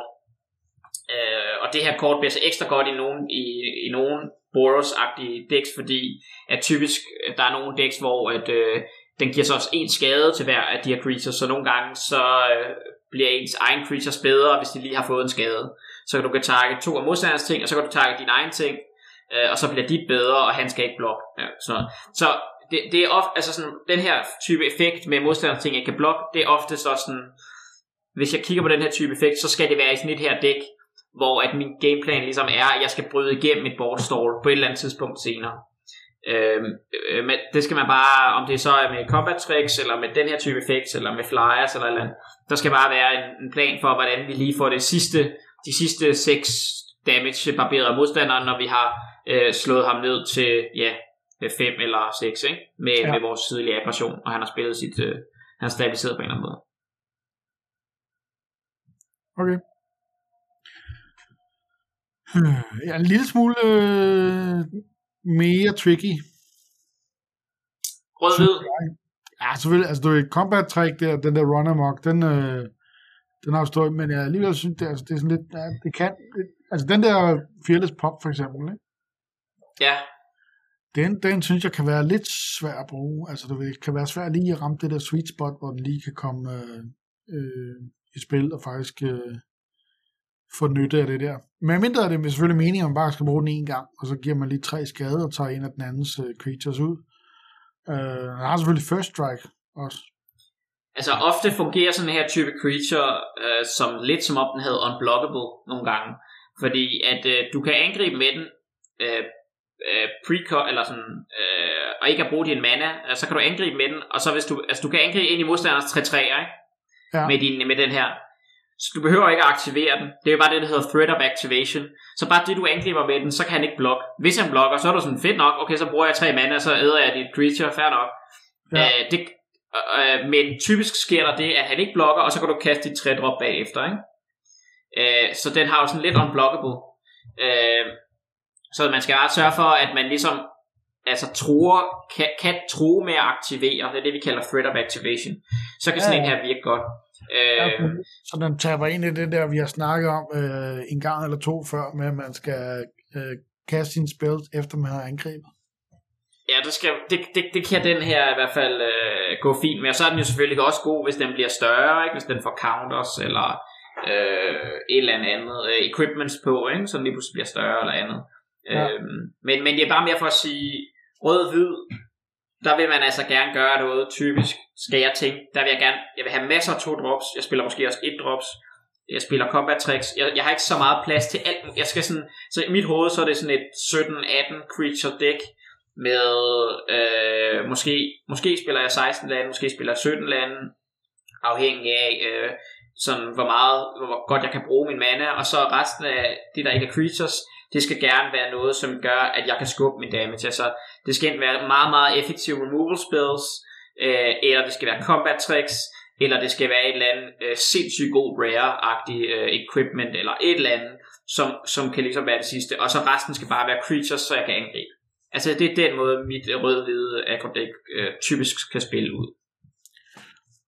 Det lyder som plan. Altså, nu sagde du lige equipped. Det er jo fuldstændig urealistisk, at man kan equip sådan en frygtløs valp med et tohåndsvær. Det er noget værd noget, det der. Have kæmpe svær på den. Ja. Nå, Gruel. Øh, altså, der har jeg, ved jeg jo ikke, hvor mange gange jeg har hørt, øh, hvad hedder det, Gruel Adventures, er det det, folk de snakker om? ja, altså det er jo et, øh, det har været et, et, et, et, et frygtet og berygtet dæk i, øh, i, øh, i standard i lang tid, fordi at jeg har jo også spillet Gruul Adventures, jeg har top 8 en, en standard uh, Pro Tour qualifier med Gruul Adventures, øh, øh, i, ja, i papir. Øh, men øh, så jeg har også spillet Gruul Adventures, men det er jo fordi, at Adventures fra, er fra Throne of Eldraine. Øh, så, så Gruul, det er jo bare betyder, at når, når der er navn for Gruul, Gruul Adventures, så er det jo bare fordi, at øh, rød og grøn er, er Gruel, og så Adventures, fordi det er bare Adventures. Ikke? Ja. Men hvis vi, hvis vi siger rød og grøn, så vil jeg sige, oftest det, jeg, det, det man har i rød og grøn, det er, of, altså, det er noget med store creatures. Altså, vi skal have sådan store dyr, øh, der har sådan, altså de består vaniljetesten, og måske består de lige med lidt mere, ikke? altså måske de er lige lidt overstattet i forhold til, hvad alle andre får. Øh, så det kan fx være en 4-4 for 3. Øh, øhm, og så har de typisk et eller andet med, at man skal have noget med 4 power eller større. Det, det, det vil sige, det er ofte et eller andet, og det kan vi se på nogle af de her kort, der er her. Og så, er det, og så, og så typisk har de trample. Ikke? Fordi øh, vi, det ville være irriterende, hvis vores store dyr bare var dumme og store, og så blev de bare chumpblokket, øh, mens modstanderen dræber os med hans flyers eller andet. Så vores store dyr skal gerne kunne slå igennem, og det er derfor, de har trampling. Så det er sådan, og hvis vi kigger på de her signposts, som kommer, altså, ja igen, en, en 3-3 for 4, som kun kan angribe, hvis vi har et andet creature med farve 4 eller greater. Øh, eller det kan være den her 4 mana 4-3, som så øh, kan lave dig en masse mana øh, for hver creature, du kontrollerer med 4 power eller greater, og så kan den også give noget skade. Eller det kan være den her anden creature, som gør, at øh, din, alle din, eller din creatures med trample må give skade direkte til modstanderen, øh, som om de var unblocked. Så det kan, der kan du bare, hvis du har den her i spil, og et par andre creatures med trample, så kan du bare vinde med det samme. Øh, eller det kan også bare være sådan nogle, et, et godt creature, der bare kan blive større og større. Ikke? Det, der var Brush for Elemental, så noget med, med, med lande i spil. Øh, der var så rød-grøn landfall. Men det er så ikke altid, vi ser det. Men det er mere for at sige, det er typisk noget med creatures, det er typisk noget med aggressiv, og det er typisk noget med store creatures. Og power 4 eller greater. Jeps. Så hvis vi kigger på, øh, på comments, øh, så tænker jeg ofte, altså igen, hvis vi er et aggressivt dæk, så skal vi også have to drops. Og det kunne være sådan en, øh, sådan et for eksempel et, ham her, en, øh, en 2-1'er trample, som bliver større, øh, hver gang du spiller et creature med power 4 eller greater. Det er sådan en typisk kort, som er grønt, men det er jo ofte tænkt til at spille i et rødt-grønt dæk. Øh, og så kan det være, at vi spiller sådan et øh, stort 4-drop her, ikke? Øh, Canopy Baler, som bare kan øh, blive større og større og øh, har 4 power. Eller det kan også typisk være, at det rød ofte bidrager med, det er sådan nogle creatures som det her, som for eksempel som er overstattet i forhold til deres kost. Altså det er en 6-5 for 5. Men så har den en eller anden downside, men fordi vi er aggressive, så er vi ligeglade med den downside. Så for eksempel den her 6-5 for 5, den kan kun, den angriber hver gang. Men det er sådan lidt ligegyldigt, når vi alligevel gerne vil angribe. Du ja. kan også finde sådan noget, en 4-4 for 3, der ikke kan blokke, eller en 4-4 for 3, eller en 4-3 for 3, som kun kan angribe, øh, eller ikke kan angribe alene, eller et eller andet. Bare sådan, men fordi den har fire power, øh, og, gerne, og vi gerne vil slå, så er vi sådan lidt, sådan set lidt ligeglade med den der downside, fordi det, det handler om for os, det er bare, at vi skal smække modstanderen med vores store dyr, ikke? Ja. Øhm, og så den, type, den måde, vi typisk så kommer igennem på, det er, der er to typer effekter. Nu kunne jeg ikke lige have dem begge med, med her, men den ene, det er det, der hedder, øh, hvad skal man sige, en, øh, man, man, man ligesom biter den anden, eller hvad skal man sige, øh, altså man giver skade i forhold til et creatures power til et andet creature. Det er det, ja. for eksempel Rapid Bite gør, ikke? Øh, enten det, eller den lidt dårligere version, som er Fight Spell, ikke? hvor ja. at man kan sige, hvor 6-5'er angriber, eller slås med den andens øh, creature. Øh, så så, så det, den type effekt vil jeg typisk gerne have som min removal spells, som type, fordi den type spells er oftest lidt bedre, fordi vi har netop store creatures. Så den, altså, du, du kan ikke spille de her spells i et mindre dæk, som har lavere, øh, hvor de ikke har særlig meget power, så det er ikke særlig gode removal spells. Her er det lige så gode removal spells som øh, så nærmest unconditional removal, ikke? Ja. Øh, som, som murder, vi så før, der bare dræber creature. Det virker lidt på samme måde, den her i det rødt dæk. Øh, så det er vores gameplan her. Ja, det er godt til. Og det har faktisk også nu, når du siger det på den måde, og lagt mærke til det der med, med uh, power form over, at man tit har et eller andet der, hvor øh, og så er der jo egentlig også, øh, uden, at, uden at det nødvendigvis har nogen sammenhæng, men så er der jo modsvar i hvid. Er det kun i hvid? Det ved jeg ikke. Men der er ofte sådan noget removal, hvor du kan slå et creature, der har fire eller mere i power. Ja, det er ofte sådan, yes. Øh, men det vil, ja, det, det, det, det er hvid, man, man ser de effekts.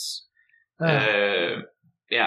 Og man kan sige, man kunne også sige rød-grøn, øh, det er måske ikke, altså, jeg skulle måske også have skrevet haste. Altså ofte har rød-grønne creatures også haste. Øh, mm. Så, øh, særligt de røde. Fedt. Men, øh, men skal vi ikke gøre det, jeg vil sige, at øh, det var dem, vi gjorde for denne gang? Jo. Øh, vi mangler Azorius og Demir og mm. Rakdos. Er vi halvvejs? Øh, og ja, ah, jo. Måske lidt over halvvejs. Lidt over, lidt over halvvejs. Ja. Men ja, Øh, men, men måske skal vi bare sådan, altså, ja, jeg er jo spændt på sådan, hvad giver, altså, det jeg tror, det giver, men du, du, du skal måske bare sige, hvad giver det dig egentlig, altså sådan, at vi snakker om det på den her måde, og giver det dig noget? Øh, ja, faktisk. Altså, jeg synes egentlig, øh, nu er det svært at sige i forhold til, fordi nu har jeg jo trods alt haft en del kort med hænderne. Øh, øh, siden vi startede, ikke? Så jo. man kan sige, hvis, hvor, hvis vi var startet med det her, hvor meget det så havde givet mig, det ved jeg ikke rigtigt, fordi nu er det jo sådan, at når, når, vi, når vi tager det her og går igennem, så, så kan jeg jo genkende nogle ting, jeg har stødt på, og sige, nej, ah, ja, ja, okay, og så videre, og så videre, og så videre. Ikke? Så på den måde, så tror jeg egentlig, at på nuværende tidspunkt, i min øh, Magic øh, Comeback øh, rejse, så er det meget god øh, information, øh, fordi, fordi at, at, at, at jeg så hurtigere vil komme ind i, altså det er ligesom at bygge sådan et, et forståelse, sådan, altså hvis vi nu tager en af de, de, de første udfordringer, vi havde, ikke? det der, hvor jeg også noget, okay, et helt nyt sæt med øh, knap 300 kort, hvor, hvor, man, hvor jeg simpelthen skal læse hver eneste af dem, for at finde ud af, hvad det går ud på. Og nu er vi begyndt at sige, nej, okay, men der er, der, der er typisk de her removal spells, og så er der de her, øh, det ene og andet tredje ting, som, som vi kan mærke allerede fra øh, Kaldheim, hvor vi ligesom var der, hvor vi for alvor gik i gang fra starten med et nyt setting, og så til Strixhaven. Det der med at kigge på Strixhaven, efter vi havde tærsket Kaldheim, det gik meget hurtigere. Og det, nu har jeg jo så også haft, det kunne være, vi lige skulle sige øh, til opdatering i øvrigt, at jeg lavede jo lige en, øh, en syv, øh, en, en sejr øh, igen, øh, lige bagefter øh, den sejr, vi nævnte det sidste episode. Ikke? Ja, så det svært, endnu, endnu et draft-trofæ. Ja, ja. Endnu et draft-trofæ, ikke? Ja, jeg har svært ikke rigtig haft tid øh, igen til, senere, øh, og, og forventningens pres, det stiger jo. Jeg bliver jo nødt til at tabe bare ligesom for, for den der... du vil draft, draft mig igennem, ikke? Jeg har, men jeg har simpelthen bare ikke haft tid. Øh, men, øh, men altså, nu begynder det sådan ligesom at tænke, nå, ja, okay, og når, når det her nye øh, Forgotten Realms øh, sæt, det kommer lige rundt om hjørnet, så begynder man at kunne se, ikke? Og så, og så altså nu, nu øh, altså jeg, jeg har fået min indkaldelse til øh, vaccine her, jeg kan ikke lige huske min dato, men det her lige om, om øjeblik, ikke? Altså, så, så vil jeg, altså, jeg vil da håbe, at vi skal ud og spille noget mere Cube øh, rundt omkring, øh, hvor folk de kommer med Cubes, og der kommer nogle flere Cube-events øh, rundt omkring i Danmark Øh, fordi jeg synes, jeg synes, det er sindssygt sjovt at spille cube. altså også, også fordi, at, at folk kan, kan have den her idé med deres cube, og så kan man komme ud og prøve det. Og så når man har den her ba- basisviden til, okay, hvad ved de forskellige farver, hvis selvfølgelig folk har brugt det, altså fordi nu har jeg jo studeret lidt, og folk laver de, ligesom de mærkeligste cube, ikke? Der er også nogle der der monocolor cubes, og bla bla bla bla.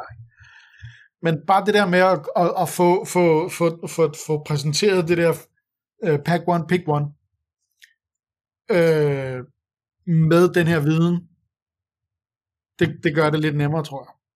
Altså. Men jeg tror, vi, vi skal, øh, det kan være, altså det, det, det bliver svært måske, men jeg tror måske, at det kunne være godt for, hvis du er meget interesseret i Cube, at så skal vi prøve at ligesom tale om de sådan klassiske Cube-arketyper, som man finder i for eksempel Vintage Cube, og som, øh, eller i Legacy Cube, som oftest vil være i sådan nogle rigtig, altså når folk, når folk siger Cube, sådan øh, altså, øh, en Power Cube, så vil det være ofte de samme typer arketyper. Øh, og der er igen, udfordringen er, at det er jo lidt svære kort, nogle af dem, fordi det er nogle rares. Øh, men, men det kunne man godt prøve, altså, og hvis det vil, altså... Jeg tror ikke nødvendigvis, altså, fordi de, de, de, de cube uh, lanes, som jeg har bevæget mig ned i, det er, det er overhovedet ikke powered cubes. Altså, vi er ude i uh, folk, der laver mystiske idéer, og altså to-mands uh, draft cubes, og alle mulige underlige ting, ikke? Så det, jeg har ikke nogen øh, forventninger om at skulle sådan, ligesom ryge ind i sådan noget classic øh, cube, øh, med sådan, altså, hvor man bare tager de bedste kort i Magic. Øh, okay. altså, det er mere sådan tema cubes. Okay, ja, det er også helt, det er mere værd for at sige, hvis der er nogen, der hvis, hvis, der ligesom bare sige, du kan spille cube, eller sådan, altså så vil der mange, tror jeg, det er det første, de bliver associeret med, det er sådan klassisk powered cube. Øh, eller, eller i hvert fald måske ikke powered uden power 9, men i hvert fald sådan, der er nogle helt klassiske arketyper, altså øh, monogrøn, øh, kan man sige, ramp, øh, og øh, monohvid, monorød, øh, sådan noget artifact, upheaval af et kort. Altså, der er sådan nogle øh, klassiske arketyper, reanimator, blå, altså blå-sort reanimator og sådan noget. Altså, der er nogle helt klassiske arketyper, som går igen i Cube. Øh, øh, som ligesom er sådan, er, er sådan lidt et format, det er lidt et format for sig, altså hvis man siger sådan cube, gammel cube. Øh, og det, ja, det, det vi, vi behøver ikke, og vi kan jo sådan, øh, vi, nu er vi også det, vi snakkede om øh, før vi gik på, at nu næste episode bruger vi sådan op på at tale de andre igennem, og så må vi ligesom se, det er mere bare for at sige, øh, hvis du møder andre, der vil spille Cube, eller sådan ting, når, når du siger Cube, tror jeg til mange andre, så vil de tænke klassisk Cube. Ja. Øh, det kan godt være. Øh, men det kan vi også godt øh, snakke om. Øh, for mig, der, der er, når jeg, det Cube øh, podcast og så videre, som jeg hører, der, der er det mere sådan folk, der eksperimenterer med at, ligesom at lave et miljø. Øh, yeah. Og der bliver det tit nævnt, om man har åbnet for den ene eller den anden eller den tredje arketype. Så det har jo selvfølgelig været fedt i vores tråd med arketyper, at vi også vender om, hvad er de der klassiske cube øh, arketyper, men jeg er ikke bange for, at jeg sådan øh, kommer ud, og så ved, øh, du ved, øh, kommer ud i et eller andet miljø, og så, øh, og så, og så er de pludselig blevet misinformeret, fordi jeg troede, det var noget andet og sådan noget, ikke? Fordi, fordi de, der, hvor min opmærksomhed er, det er inden for virkelig underlige. Altså lidt ligesom øh, de gode drenge fra, øh, fra Højlands Pap, ikke? som ligesom har lavet deres eget øh, miljø. Øh, og der kan jeg ja. også lige måske i Cube-verdenen der, ikke? at folk de har... Øh, men så får du en eller anden idé, og siger, okay, det her det er det er den her cube, den har lavet ud fra det her, det her tema. Og så kan man sige, at hvis du sådan generelt ved, øh, hvad, hvad de forskellige farver vil at gøre, jamen så, så kan du også ligesom sige, at jamen nu, så, så kan jeg prøve at, at drag, drafte det her øh, Boros øh, agrodæk, for eksempel. Øh, ja. Øh, hvis, det, hvis det nu for eksempel er rød og hvid, der er åben, øh, så ved jeg, at okay, så rød og hvid er åben, jamen, så kan jeg prøve at gå i den retning. Hvorimod, at hvis jeg ikke kendte til den Boros konstellation der, øh, så ville jeg måske ikke rigtig helt vide, hvad jeg skulle med, med rød og hvid, øh, hvis det var det, ikke? Altså. Men det er det, jeg for at sige, altså for eksempel, hvis du snakker klassisk cube, så, så er rød og hvid ikke en ting. Altså boards er ikke en ting. Rød er en ting, og hvid er en ting. Så hvis du går ind i en klassisk cube, altså hvor det er lidt med lidt en bedre kort, altså sådan, så, så hvis du drafter rød-hvid, øh, det vil man typisk aldrig gøre. Altså okay. man drafter enten hvid eller rød. øh, altså du er efter mono-rød eller mono-hvid, men du drafter ikke Boros. Det er sådan en typisk klassisk øh, fejl, øh, man begår, når man starter i sådan, hvis du bevæger dig ud i Legacy Cube eller Vintage Cube øh, på Magic Online for eksempel, øh, som oftest kommer op, ikke? Eller sådan andres, altså, så, ja. så det er mere, eller sådan, eller sådan mere high-powered cube. Så det er fordi, at øh, så, så, så, det, så der er man ude i noget andet. Der, der, der, der, der er rød-hvid typisk ikke en ting. Øh... Og nu, nu må vi også se, altså fordi jeg har det sådan lidt, du ved, lige så snart det bliver sådan noget, tingene bliver, at det typisk er sådan og sådan, altså du ved, i forhold til, så bliver jeg lidt træt. Øh, fordi jeg synes, yeah. det der er det sjove, det er det kreative i, at folk de kan lave deres øh, miljøer, ikke? Og når jeg lytter til de her forskellige øh, podcasts, jeg hørt, der, der er der mange, der snakker om, hvor mange arketyper har du åbnet for? Har du åbnet for alle 10, eller kun de 5, eller et eller andet, ikke? Så, så det kan godt være lige for Vintage Cube og øh, Legacy Cube, at det ikke er en ting, men, men det lyder rundt omkring i Cube Community, Designer Community, at, at det, det er en ting, man enten har med, eller ikke har med. Altså, ja, ja, men, altså, jeg har jo også i min cube, er der jo, sige, alle 10, og sådan, men det er fordi, jeg ja. gerne vil gribe det der mere sådan, et limited miljø, der minder om et, et standard, øh, skal man sige, set limited miljø, ikke? Ja. Øh, men, øh, men lad os tage måske den en anden gang i forhold til, hvis vi skal snakke om, for det, det er ligesom en, en snak for sig, den her sådan, det mange forbinder med Cube, altså øh, Vintage Legacy Cube. Det, det, det, det, det, det er et helt afsnit for sig, fordi det tager ja, så lang tid. Lad os se, om det... Øh, altså, fordi, for jeg tror, altså sådan en, jeg tror, de miljøer, vi kommer i kontakt med, bliver nok måske mit, lidt eller det er som dit. I øvrigt, så, så sandsynligvis var det din cube, vi kommer til at draft, øh, er rigtig meget. Den er jo ret stor. ja, ja, præcis. Det er, jo, øh, det er jo den cube, vi har i vores, øh, i vores øh, hvad kan man sige, klub og gruppe øh, lige nu, ikke? Og jeg ved jo. ikke lige, hvad der ellers sker. Altså, jeg kender ikke lige cube-scenen så meget i, i Danmark. Øh, Nej, der er sikkert nogen, der ejer øh, nogle øh, altså rigtige cubes, altså sådan, du ved, eller gamle powered, øh, eller ikke powered cubes, men, men, men nogle af de sådan mere klassiske cube-kort, øh, og øh, ja, det, men, øh, men ja, ja, det er helt rigtigt, jeg, jeg synes også, at min cube er sjov, så, øh, men jeg tænker, vi sådan... Cube, der findes ikke en rigtig og forkert cube, Ask. Nej, det er rigtigt nok, men øh, hvis der er folk, der siger cube, så... Øh, Nå, men anyway, jeg tror, hvis på falderæbet skal vi lige gøre reklame for, øh, for klubhuset, ikke? Hvis ja. man øh, gerne vil være med, og øh, ja, for eksempel, vi lavede en draft aften, og man kan sige, man kan jo også bare møde andre, som er på, øh, på cirka på Jespers niveau, eller lige startet, øh, eller der er andre ligesom, der er et par få andre også ligesom mig, øh, som kan også kan hjælpe en, men typisk er det jo for folk ligesom som Jesper, som lige er startet igen. Øh, så kan man komme med, man skal gå ind på askteachmagic.com, det koster ikke noget, øh, kun din øh, e-mail, og så skal man lige bekræfte, øh, at man ikke er en bot, og så kan man komme med i vores øh, Facebook-gruppe, hvor man nu er en en god 40 stykker. Uh, vi har også en Discord til, uh, hvis man uh, vil gå ind og nørde det endnu mere, hvor man kan gå ind og hvor folk diskuterer lidt mere uh, i dybden omkring uh, nogle ting. Men, uh, men uh, det, det vil jeg endelig opfordre til at komme med i klubhuset. Det er super sjovt. Uh, man kan møde nogle andre, ligesom en selv. Øhm, og når ting åbner lidt op, så har vi også tænkt, at vi skal lave nogle, øh, også nogle flere events. Vi lavede jo en draft aften på Bastard Café. Vi har snakket om, at der er noget CommanderCon i august, og jeg er ikke en stor Commander-spiller, men det er jo sådan en øh, eventhal, ikke, hvor man kan komme ind og spille, og så skal vi lave nogle Askely og Jesper Magic øh, drafts ting, hvor med for vores klubhus og andre ting, hvor folk kan komme. Øh, så det, det glæder jeg mig til, ikke, at vi også kan lave lidt flere sådan live events med, med klubhuset. Og så øh, synes jeg også, vi har set det her for nylig, øh, at, øh, at der bliver delt en god øh, masse øh, tips og tricks og sådan noget. Ikke? Altså her til morgen for eksempel, så var der lige lidt snak om uh, de her sådan, uh, bonuskoder uh, yes. til, uh, til, hvordan man kan få de her kort. Og der var lige nogen, der kendte et trick til, hvordan man kunne få fat i de her koder uh, på, en, på en billig måde, altså og, og lovligt, og så videre, og så videre. Uh, men, uh, men sådan er det efterhånden, ikke? At, at, uh, at, at man men, altså, ja, det er vi spiller hinanden bedre på en eller anden måde. Ikke? Altså, øh, fordi der, øh, jeg, jeg kunne hjælpe en sidst med, om jeg bruger øh, 17 lands og den her limited list, når jeg laver quick øh, draft, ikke? Øh, så, så, øh, så på den måde, så, øh, så er det bare, jeg tror det er rigtig godt, altså jeg synes, det er et fedt sted at være, fordi man kan nørde, og man kan lige poste, når man er, hvis man har problemer med et eller andet, eller hvis der er noget nyt, man har opdaget, eller, eller noget, ikke? Og det behøver ikke kun at være limited. Øh, men det er jo det, vi nørder øh, rigtig meget, men, øh, men man er også velkommen til at komme og nørde alle mulige andre ting, øh, Magic, hvis man gerne vil tilbage i gamet, ikke? Jeg føler jo lidt med i det hele, selvom jeg primært kun spiller... Øh, Ja, det er det, jeg, begynder altså, også, jeg begynder også at spille lidt med det hele, ikke? Når jeg lige spiller de Historic, der hvor jeg bare simpelthen bare lamme tævede dem alle sammen. De fik ikke et ben til jorden, du, med dæk, som jeg selv har bygget på 5 minutter. Eller, måske. altså, nu skal du ikke... Øh, så hurtigt går det ikke nødvendigt. Altså, man må lige... Øh, jeg, jeg hørte det være... Jeg så et screenshot, hvor du ikke, hvor du ikke, hvor du var tæt på at vinde.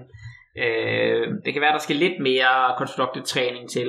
Øh, du skal ikke give folk falske forhåbninger i forhold til, hvor Ja, det hurtigt kan man lige Jeg kan. vil sige det med, at jeg sluttede på minus 32 liv lige præcis i den kamp. Jamen, han var på tre liv, ikke? Var han ikke sådan Jo, noget? og det, og jo, Åh, det, jo, det det var var tæt to liv. Men det sjove der, det var fordi, jeg havde den der, hvor når han øh, angriber, øh, så mister han et liv, og han havde ikke ret mange tilbage, fordi jeg, kørte sådan noget et eller andet halløj. Så han havde nøje udregnet, hvor mange creatures han kunne angribe med, sådan så han bare lige dyk, dyk, dyk, dyk, dyk, trillede ned på to, og så rats, så var jeg færdig. Så det var ikke fordi, jeg var tæt på ham overhovedet. Nej. Fair nok. Men det var, altså, det var bare, jeg sad bare og eksperimenterede lidt med noget dækbrygning, ikke? Øh, i, Jo, jo. Så det var bare for sjov. Det var fint. Yes, men, men øh, tak for det, Jesper, og så ses vi jo næste uge. Jamen det gør vi. Tak for det, Ask. Vi ses. Vi ses. Hej.